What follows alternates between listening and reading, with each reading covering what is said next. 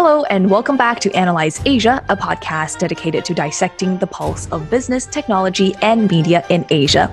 I am your host, Carol, and you're listening to part two of our program on the topic of COVID 19, the novel coronavirus. Now, for part one, my guest host, Yu Ying, and I talked about my personal experiences living in China amidst the outbreak of the novel coronavirus.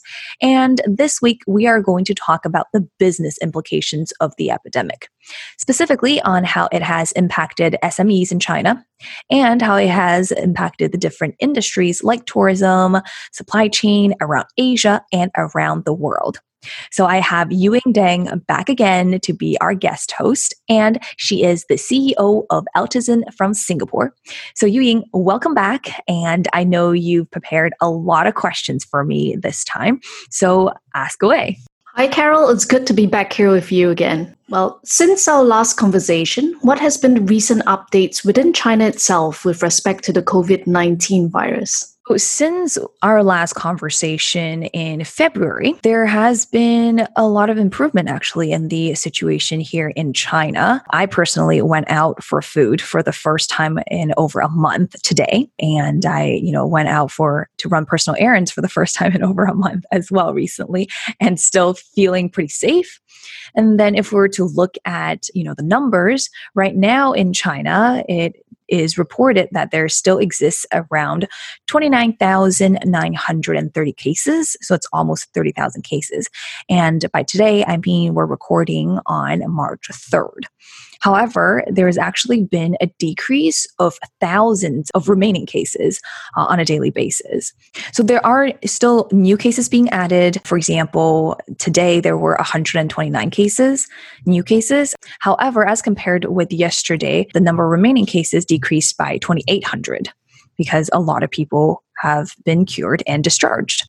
So, unfortunately, out of the 30,000 cases remaining in China, around 28,000 are in Hubei province, where Wuhan is the capital. So, that is still the epicenter of the virus outbreak in China. I mean, that's certainly great news within China itself, but I don't know whether the picture has been looking that bright outside of China. There has been a lot of reports on COVID 19 spreading globally. I saw that started with uh, Korea and Japan, then Italy and Iran, and now it seems even the USA is affected. Can you tell us what you know about the global spread? That's right. When we spoke last time, it was still more of a domestic threat to China and parts of Asia.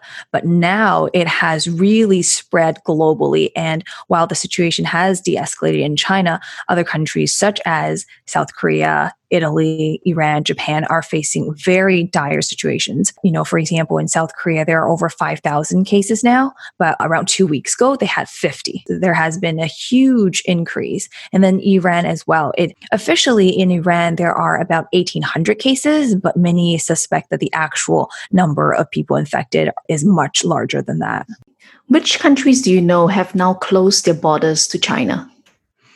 Right. So we know that a lot of countries have done this. Uh, countries like, you know, North Korea, the US, Australia, and of course Singapore. But most countries that did impose these policies did it back in late January or early February. And the situation really hasn't changed much since then. Notably, we know that, you know, all three major US airlines have stopped operating flights to China, and the US have stopped allowing anyone with China travel history to enter the country unless they're a US citizen, of course.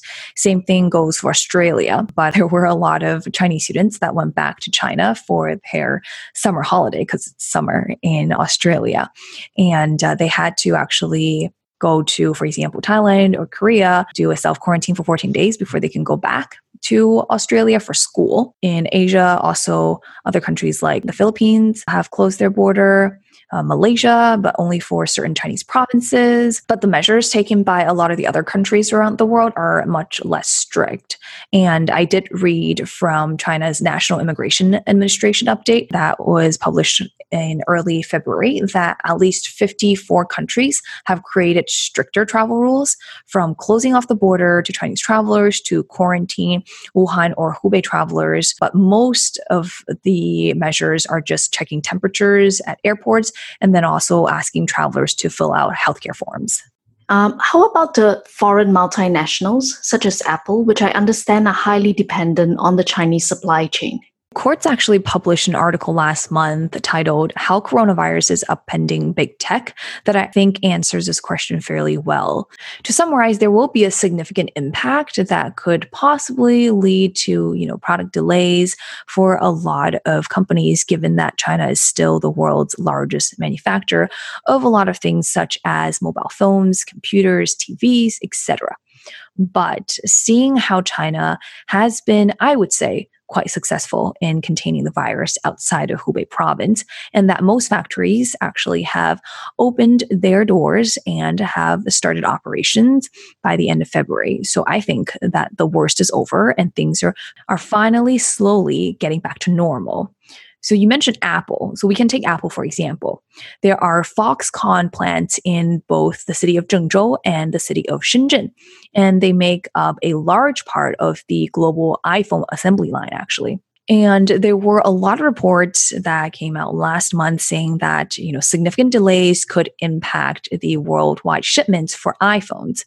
But Tim Cook, the CEO of Apple, was also recently reported saying in an interview that, you know, China is getting the disease under control and that he is optimistic that the factories have reopened they're on ramp and they're actually in phase three of the ramp mode, meaning that, you know, they're ramping uh, productions back up. But I also did read that the revenue is set to decline for Foxconn, potentially 15% or up year on year for the first quarter, which is likely to be the biggest decline since the 2008 financial crisis, actually, according to tech columnist Tim Culpan. So I think the same could be said about a lot of these manufacturing type of companies. They're back on running, they've ramped things up, but they have all taken a hit due to the virus outbreak.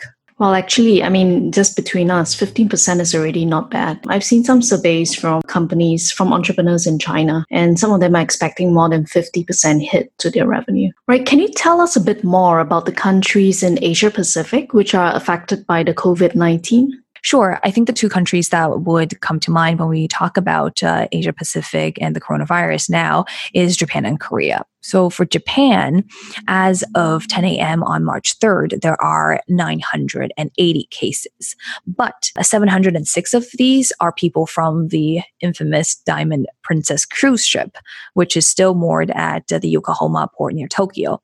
So if we exclude the Diamond Princess uh, patients, there are only a little bit over 200 cases. So, in an effort to control the spread of the coronavirus, Japan is actually doing what China has done, which is to cancel schools. So, actually, starting from this Monday, which was March the 2nd, schools are out for Japanese elementary to high school students. And I actually read a policy just now that for kids who don't have any guardians at home, they can go to work with their parents. Although I'm not sure how that is effective in, you know, containing the spread if you're exposing the kids.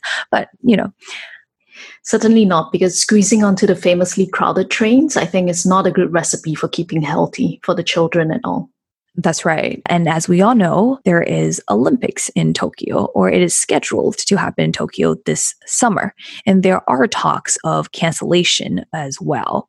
And AP put out a report saying that a senior member of the International Olympics Committee said that if it proves too dangerous to hold the Olympics in Tokyo this summer because of the outbreak, then it'll more likely be canceled altogether instead of it being postponed or moved. So we'll need to keep an eye out uh, for that as well. And then the situation in Korea is a little bit unique in the way that the numbers escalated very quickly, which I alluded to earlier. So February 18th was really the turning point for Korea because the infamous super spreader patient 31 was confirmed that day. And starting from the next day, February 19th, the number of confirmed cases in Korea started to double. It went from 50 to 100 to 200 to 400. I remember checking the news every day and it was unbelievable what was happening. And now, today, it's been about two weeks, March 3rd, and there are over 5,100 cases in South Korea. Literally two weeks ago, it was 51. If you haven't been keeping up with what's happening in Korea and you're wondering, you know, what caused this spike, just Google Shincheonji Church, and that is spelled S H I N C H E O N G I. To summarize, basically, there is a church uh, from this religious group in a city called Daegu that has connections to Wuhan, and they held a lot of religious gatherings in January and in February. Patient 31 was a member of the church, and the, now the number of cases in that city, Daegu, make up about 75% of all cases in Korea. Korean health authorities uh, announced recently that they're looking into two of these church group members who traveled to South Korea from Wuhan in January. I feel like I have confidence in South Korea, seeing how quickly they were able to set up the mobile drive through testing centers that you probably also saw in, the news. And they're being so open about their situation in, you know, reporting the numbers, even though the numbers seem very scary. Right. And closer to home here in Singapore, we also know that Indonesia as well just two days ago, they reported having their first two patients with the COVID 19.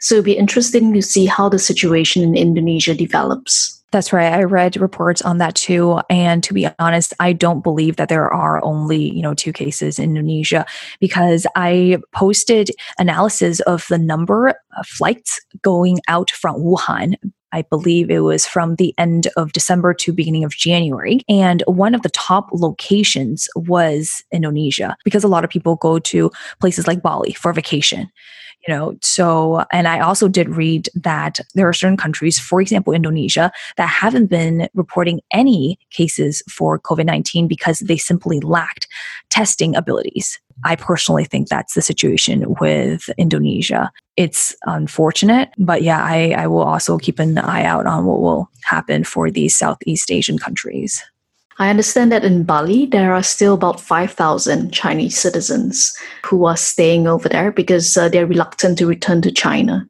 Yeah, although I feel like their sentiments are probably changing a little bit now because I think China is doing a really good job containing the coronavirus. And I've been reading a lot of tweets and also just hearing stories personally that people like their friends or family living abroad and telling them maybe you should come back to China because you think it's safer here. That's a good point. Well, let's examine what will be the short, middle, and long term impact for certain industries in a bit more detail. So, one of the first industries I'm interested in is tourism, because obviously, this is something that's going to be heavily impacted by the lack of Chinese tourists who are traveling now. That's right. If we talk about short term impact, I think tourism is definitely one industry that has taken some of the biggest hits. I'm not sure if everybody knows this, but China was actually the biggest spender on tourism in the world in 2018.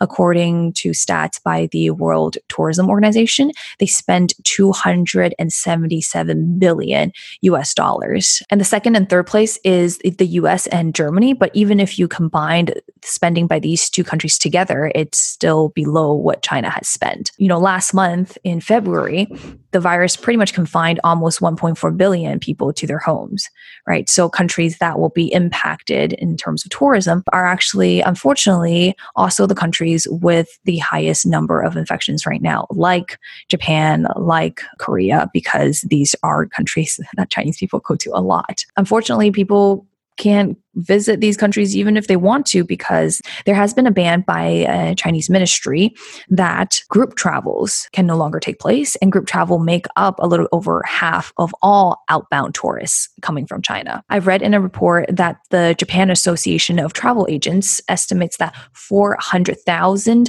Chinese group tourists cancel their trips between the end of January uh, to March, and that's not counting you know travels made by individual travelers or trips made uh, trips by cruise. And then Thailand is also another country that's been heavily hit because Chinese tourists is the largest group of visitors to Thailand. And the Tourism Council of Thailand estimates that tourism income for the country during Lunar New Year is down by about 1.6 billion US dollars. It's huge given that tourism sector accounts for almost 20% of Thailand GDP. But in terms of long-term impact though, I feel like at least personally, I feel like once the worry about being infected is over and the situation has calmed down globally, I think people will want to travel. People will not be able to wait to spend their money and to finally get out, you know, of their hometown or uh, out of the country or just simply out of their homes. So that's ex- that's what I'm looking forward to at least. There will certainly be a resurgence of demand it's whether the companies that are in the tourism industry, F&B or airlines industry, it's whether these companies can sustain themselves till that point in time. I think that that's the issue over here. One industry which is certainly heavily linked to tourism is uh, the airlines industry. So can you tell us a bit more about the airline industry? How is it being impacted by COVID-19? Right. So for the airline industry, there is a possibility of airlines going bankrupt.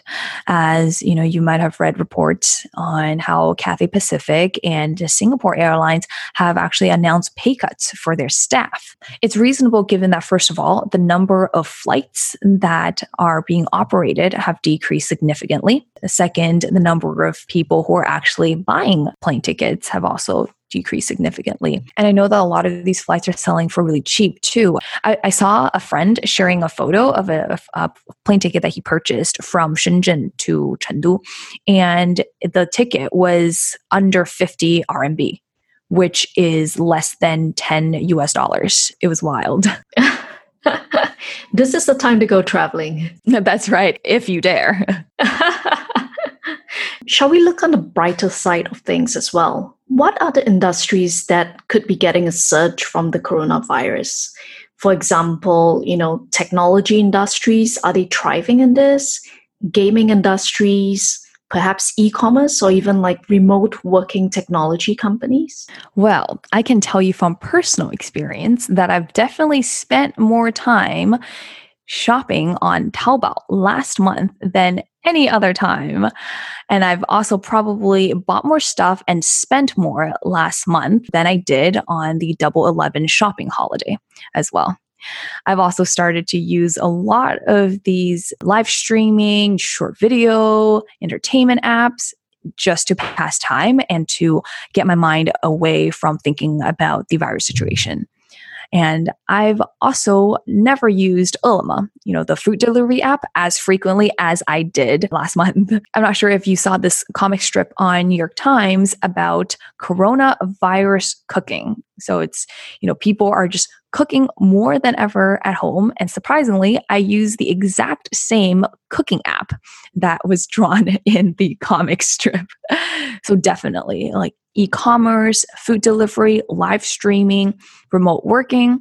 And talk about live streaming. That's how students are going to class these days. So students still can't go to school in China, but education is super important and they can't fall behind on their homework or their lessons. So what's happening is actually all these teachers started to live stream their lessons in order to keep up with the curriculum. Uh, and you mentioned remote working as well. So even though a lot of employees have actually started going into offices this month, but in February, uh, most people were working remotely, you know, using apps such as Zoom or DingTalk, which is DingTalk, apps like that in order to connect with their co- colleagues and continue to do their work. And gaming, definitely. So the industries that you mentioned are benefiting from people staying at home and unable to go to school or to go to work. And I'm curious as well, what about pharmaceuticals and medical supply industries? Because suddenly there's a huge shortage of masks and hand sanitizers in the market. That's right. There was a shortage of masks, sanitizers, medical gowns, etc. in China for the initial weeks of February, but it seems like factories have ramped up their production and these are actually no longer an issue. But I am seeing news now about how there are shortages of these medical supplies in a lot of countries outside of China. So this is definitely an industry that will benefit from the whole situation. Okay, and I know that this is a very difficult question for you to answer, but what should we expect in the next couple of weeks and months? So, for China, I expect the situation to improve uh, for everywhere outside of Hubei province. I really don't know what's happening in Hubei, so I'm not going to comment there. And then in terms of Japan and Korea, it will really depend on how drastic the measures are taken by the government and also how law abiding these citizens are. So the more drastic the measures, the more law abiding, the more effective I think the containing efforts will be. And I think there are lessons that can be learned from China, seeing how there was basically a countrywide quarantine for all of February that I think has paid off immensely. I'm honestly not sure um, what's going to happen to some of the developing Southeast Asian countries, especially places where you know the government is not as able uh, as the Singaporean government. I think, like I said before, I believe a lot of these countries have mm-hmm. reported so few cases because of limitations in their testing abilities. We, we talked about Indonesia that just reported its first case. So I'm definitely going to keep an eye out on how the situation develops there. And then I know a lot of our listeners are from the US and are very mm-hmm. concerned about the US situation. As of now, there are 91 confirmed cases. Unfortunately, also six deaths in the US. That isn't a lot of cases cases given US population, but the situation could escalate very quickly like it did with South Korea. And I read on CNN that about a quarter of the current cases in the US are likely transmitted through US communities, which means that these are not travel related. But I also just read a personal account of a Seattle woman's attempt to getting tested for COVID 19 in the US, and it was extremely difficult. She tried calling hotlines, doctors, hospitals, and because she did not travel in the last 14 days and was not related to any already confirmed cases, she was actually not eligible to be tested. And that worries me a lot, given that there are possibly a lot of community transmitted cases. But hopefully, you know, the US authorities will react quickly enough to ramp up testing so that the situation could still be contained. So I think we'll we'll just have to see how, you know, the governments and and different branches and policymakers uh, handle the situation. And if you are a business executive thinking about what you should do in terms of supply chain in response to the COVID 19 situation, there is a really good report put out by McKinsey that highlights the different actions that you can consider. There are recommendations for some immediate actions, for example, looking to ramp up now on or change modes of transportation to midterm actions to consider such as digitize process and tools to you know integrate demand supply and capacity planning etc so it's definitely a report that I would recommend checking out to see their take on some of the business implications of the virus situation. There is a page where the report lists out three scenarios for how the COVID 19 situation could evolve. There is quick recovery, global slowdown, and global pandemic recession. So, for quick recovery, if we did have quick recovery by mid of Q2, cases would have already peaked in multiple regions and aviation, tourism, hospitality sectors would have uh, come back to normal as countries lift travel bans. If it was a global slowdown, then it's possible that even through late Q2 to Q3, that you know consumer confidence is still dampened and the impact and recovery really differs by sector. For example, you know, aviation, tourism, hospitality sectors will take longer to rebound than consumer goods.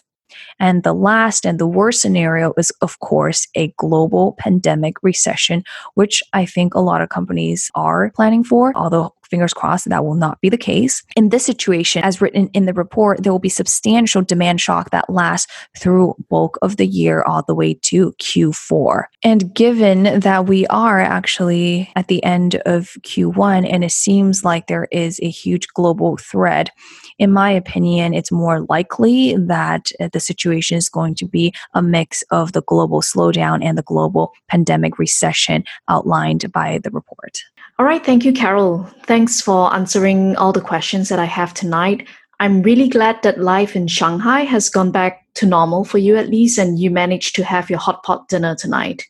So fingers crossed that it will start looking good for the rest of the world as well. And thank you so much, Ying, for taking the time to be the guest host again for Analyse Asia. And I had a really good time chatting with you.